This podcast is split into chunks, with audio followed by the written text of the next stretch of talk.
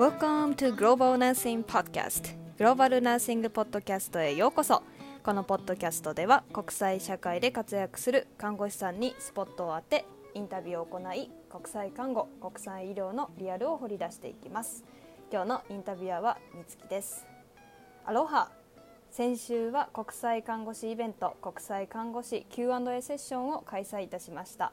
えー、ゲストにはシアトルの看護師さん A 子さんに来ていただき国際看護に興味のある看護師さんや看護学生高校生など、えー、合計18名の方に参加していただきました。皆さん本当に参加していただいて皆さんありがとうございました、えー、皆さんその後から感想をいただいてすごい皆さんばっかり言ってる。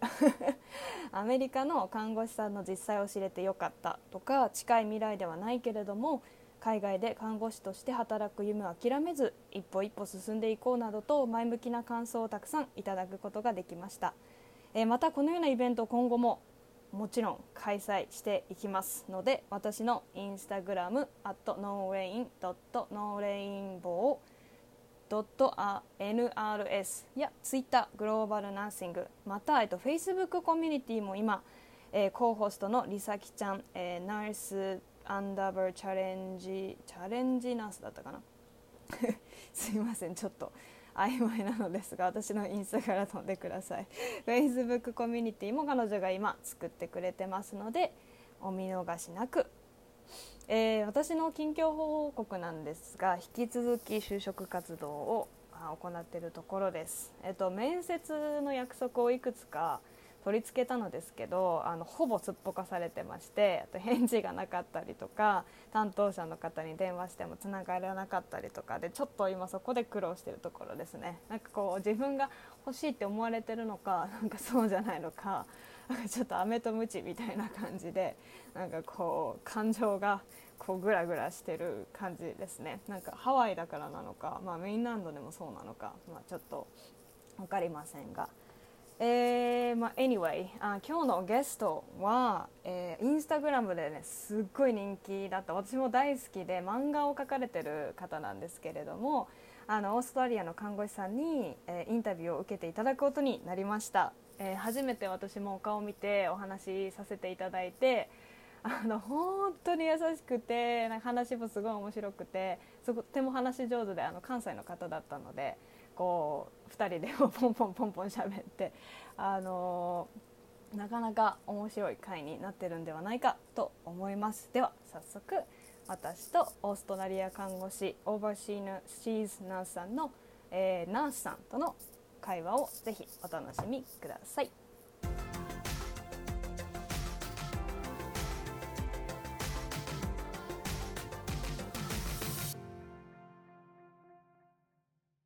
今日は、えー、ナースさん、オーストラリアの看護師さんに来ていただいています。よろしくお願いします。はい、よろしくお願いします。はい、そしたらじゃあナースさんのちょっとバックグラウンドを教えていただきたいんですけれども、日本の経験をちょっと教えていただいてもいいでしょうか？はい、えっ、ー、と東京の大きい病院で3年間勤務して、うん、えっ、ー、とげえっ、ー、とね、泌尿器外科と眼科。で、3年勤めた後、ちょっと疲れてしまって、はい、東京の出身ではなかったので、地元に戻って、はい、でもそのやりたいことが見つからなくて、うん、今、一応、その海外で看護師を目指すというつもりではなくて、ただのご、うんと、看護系の語学留学という、なんか、うん、語学学校がそういうのをやって、はい、で、それでオーストラリアに行ったという、来たというところですね。はい。なるほど。オーストラリア、他のいろんな国の選択肢もあったと思うんですけど、なんでオーストラリアっていうのはありますか？えっとね、大学生の時に本当に1週間、2週間の留学で、あの行ったことがあるのが、うん、えオーストラリアとカナダだったんです。カナダ？カナダのあのホストファミリーの違いかもしれないんですけど、そのカナダの方が結構真面目で、オーストラリアのホストファミリーの方がちょっとおちゃらけた感じの人だったんです。なるほど。そういう感じで、えー、関西なのでね、うんうん、あの結構、よりは、あの、何でもかん。おちゃらけ。かなっていう。同感です。オーストラリアの方が、関西関西人に合うかなっていう気がして面白い。私も関西に住んでたんで、ちょっと行ってみたいです。結構みんな冗談とか好きで。へえ、そうなんですね。本気なのか、そうじゃないのか、本当わかんないわか。聞かないと。ああい うけれんごな、みたいな。え、何それ？何言ってるんですか？っていうようなことがあります。えー、そうなんです。行ってみ、私行ったことないんですよ、実は。オーストラリア。まだ、まあ、地域によっても違うかもしれないですけど、まあでも日本から来るんだったら全然ほとんど時差がない。今でも1時間早いですね。なるほど。と2時間早いぐらいだから、本当楽です、飛行機で来るのは。そうですよね。季節がでもオポジって逆になっちゃうんですよね。季節逆です。今ちょっと寒くなってきてて、うん、ちょっとだから今のね、そのウイルスのこととかも冬になってくるんで、そうですね。うん。いえいえ、とんでもない。ありがとうございます。それで、えっ、ー、と、オーストラリアで語育学校に通われたんですけど、はい、一度帰国されてるってことですよね。そうですね。語学学校、本当に何ヶ月かっていうのは正確に覚えてないんですけど、半年ぐらいは通ったと思うんですけど、それぐらいやると、もう、あの、イン、何なのかな？大学進学準備には足りないぐらいになってきて、なんか、あの、一番最初は本当にハローとかハワイユとか会話から始まって、はい、最後の方はもう多分、あの、進学のためのね、エッセイの勉強とかするんですけど、うん。はい、それするのがもう学校から学んでるというよりは自習してるぐらいのレベルになってきちゃって、高いね、ちょっともうそれ以上は語語学学校にいてもしょうがないかなというところだったんですけど、えっ、ー、と、アメリカは違うのかもしれないけど、イギリスとオーストラリアは IELTS っていう英語のテスト、はい。はいうん、そうですね、はい、アメリカはどっちかとまだ TOEFL が主流 TOEFL って、うんうん。ね、はい、の TOEFL のライティングの本とか私勉強なんですけど、うん、IELTS もまあ似たようなものですよ。4教科、聞き取りと、うん、書きと読みと、はい、はい、4科目、ね。それがなんかねよ全部 7, 7音に達しないと看護、えー、看護の出れないっていうのがあって、はい、IELTS のマックスの値は何でしたっけ？普がね8か9だと思うんですけど。結構高いですよね7っていうとね、うん、で7がそうですね5.5ぐらいで、で大学附属の語学学校に行ける、うん、で 6, 6でが大学の1年間のコースに入れるんだったかな？6.5でその年度によって違うんですけど今だんだん厳しってきて、で、当時私が行きたかったのが、直接大学に行かないで3ヶ月ぐらいの講習で、はい、あの、オーストラリアの看護登録ができるっていうコースだって、ちょっと、はいはい、関西人なんでね、ちょっとせっかちなんで。ポンポンポンとね。そうすると英語の点数がちょっと足りなかったんですよ。うん、でも語学学校終わっちゃって、ビザ 切れちゃうんで。そうですよね。で、大学院進学っていう手もあったんですけど、うんちょっとやっぱりあの海外学生は3倍ぐらい支払わないといけないんですよね。はい、はい。で、まあ、それは国はそれでちょっとお金を得てるところもあって、はい。だから海外の学生たくさんいるんですけど、すごいたくさん払ってると思うんですよ。で、それがちょっと高かったのと、時期が合わなかったのもあって、はい、一度帰国。うん、なるほど。英語を継続して、はい。日本でも勉強されて。そう、日本で、えっ、ー、と、アイレツを受けました。はあ、じゃあ日本ではどんな勉強法されてます ?IELTS に結構集中してた感じですか？それとも、えーと、私が足りなかったのがライティングだったんですよ。おで当時の、えーと、IELTS の教科書ってすごく少なくて、うん、もう本当になんかあのオンラインで送ってもらうとか、家庭教師につくとか、うん、そんなんしかなかったんですよね。だから結局 TOEFL のライティングの本を買いました。おじゃあ、 TOEFL のライティングで、うん、まあ、IELTS に向けて勉強してたっていう感じですね。もう本当ひたすら例文を、えーと、答えを読んで、うん、覚える。先に同じ形に絶対する。もう考える時間ない。えー、確かに。えっと、 TOEFL わかんないですけど、1時間に2つのがあって、はい、20分でグラフを読んで書く。うんうん、40分で自分の意見を書くようなライティングをするっていう2つのセクション。ちょっと考えてたら両方終わらないんで。そうですね。あじゃあもう、形を頭に。そうそうそう。もう自分の中でテンプレートがないと できないんで。そうそれは日本でやって、あと一応ね、あの英会話学校も少し通いました。忘れたと思って。素晴らしい。ね、大事ですよね。後で日本は、日本ではバイトができるので、確かに。お金がね、それでね、稼げますもんね。た。そっそか。じゃビオーストラリアだと、やっぱその学生ビザだと働けないっていうことですかね。学生ビザでも、学生ビザ、働いてる人はいると思いますよ。ううんまあ、いろんな働くと制約。いろんな制制約があるが。うん。うん。なるほど。っていうか、その仕事がもらえるかどうかっていうところもありますね。うん。うん。資格がない状態なんで、うん、介護士さん、ううんん。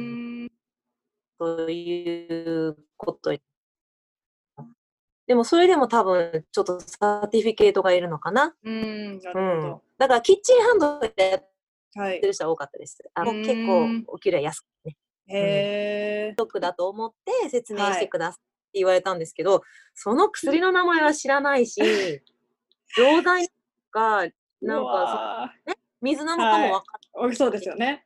そうでん副作用も知らない。じゃないし、近畿、もわからない。どんな家族なのかもわかんないし、そうでわかんない あのそういうのあのわかんないですって言ったら、はい。そういうのは心配しないで、その、英語力を見るものだから、うーん。プリテンドしてくださいみたいなことを言われた。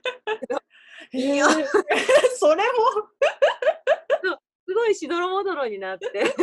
面白いって言ったらあれですけど。へうまい子は結構うまいらしくて、すごいいい点もらってて。スイッチが入るんですよね。なんかちょっとわかんないですけど。まあもう断然アイエルツの方が楽でした。へーじゃあやっぱそこではやっぱ IELTS か OET 自分に合ったものを選ぶといいですね。うん、だから中国人のお友達で結構 OET を選んでる人多かったですよ。なんか国内で勉強できるらしくって。へえなるほなんかもういや数こなしてあなんて答えるのか分かるよって言ってたんで、こっちの特別な訓練をすればきっとできるんでしょうけど。あと、ライティングはもうリファラルレターを書く。なんていうんですかね。あのー他の医療機。関のレターを書くっていうのが多かったので、うーん多分。それやれたら、それも、うん、書きやすいのかもしれないですね。へちょっと足りなかったので、ねねあの、Dear Sir, Madam who may be concerned みたいな。覚えないといけない。なるほど。ってこのまた肩みたいな感じですそうそう、よね。型を覚えない。なんうーんか、最後どう締めるかっていうのをね。うーんそういうのも、特別な訓練をしたら、多分、アイエルツよりはある意味、範囲が狭いというか、うん、そうですよね。アイエルツはもう何出るか分かんないですからね、宇宙の話と。そういう意味では、医療者には興味のある分野で勉強できて、うんあそうですなとは、ね日本でもへ当時は受けられたんですよ。ーああ、そうなんですか。へえ。領事館おー、オーストラリア領事館。行かないといけなかった。へえ。それって受験料はどれぐらいのもんだ結構高いですか？まあすいません OET は覚えてないけど、うんアイエルツは、うん、何万円かだった何と思うぐらいですよね。そうですね。そう今は何回か受けられるようになったけど、昔は厳しくて、半年空けるとかあったので、うーん。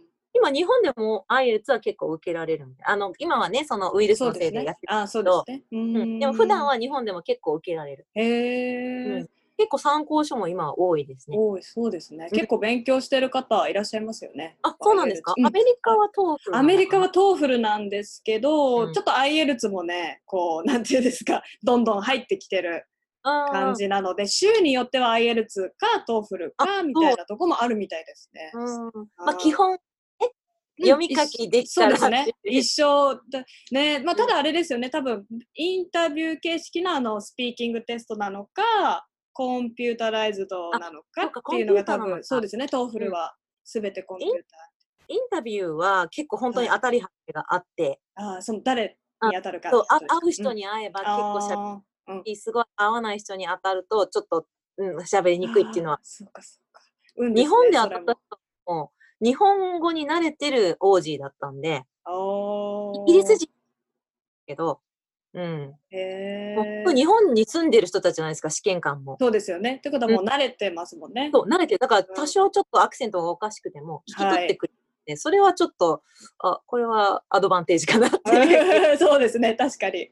私もありますね。やっぱハワイの人は日本人の喋り方に慣れてはるから、なんか聞き取ってくれる。フィンランドとかに行くと、こうなんかいきなり、うんうんってこうなっちゃうんですよね。アクセントっていうのは結構ね、日本で受験した時は楽でしたね。そう ですね。じゃあちょっとそこら辺のインタビューもまあうんうん ということで。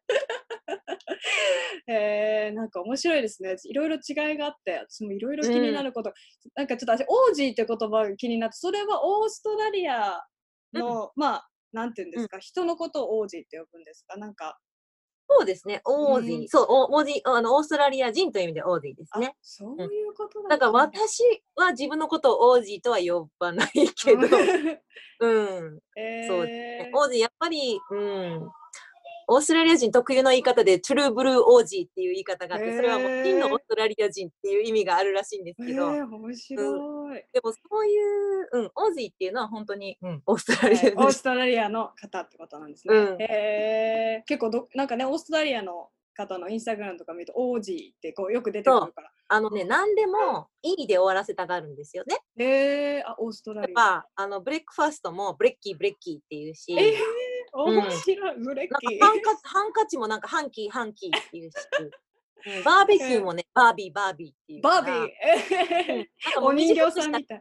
えー、 Australian とか言わないでも、 Aussie。あーでもそれでチュッとね。えそうー、じゃあそこら辺がやっぱ関西と似てるんじゃないですか？そうなんです。なんかこう、やっぱみんな的にちょっとイラチチカチ。イラチ。イラチ。もう相当気の短い人確かに多いなあと。面白い。楽しみになってきました。オーストラリア行きたいな。これが落ち着いたらね、行ってみたいあのー基本的にイギリスっぽいくて、ちょっとゆったりしているけど、あへえ。面白い人そうなんですね。あ面白いです。ありがとうございます。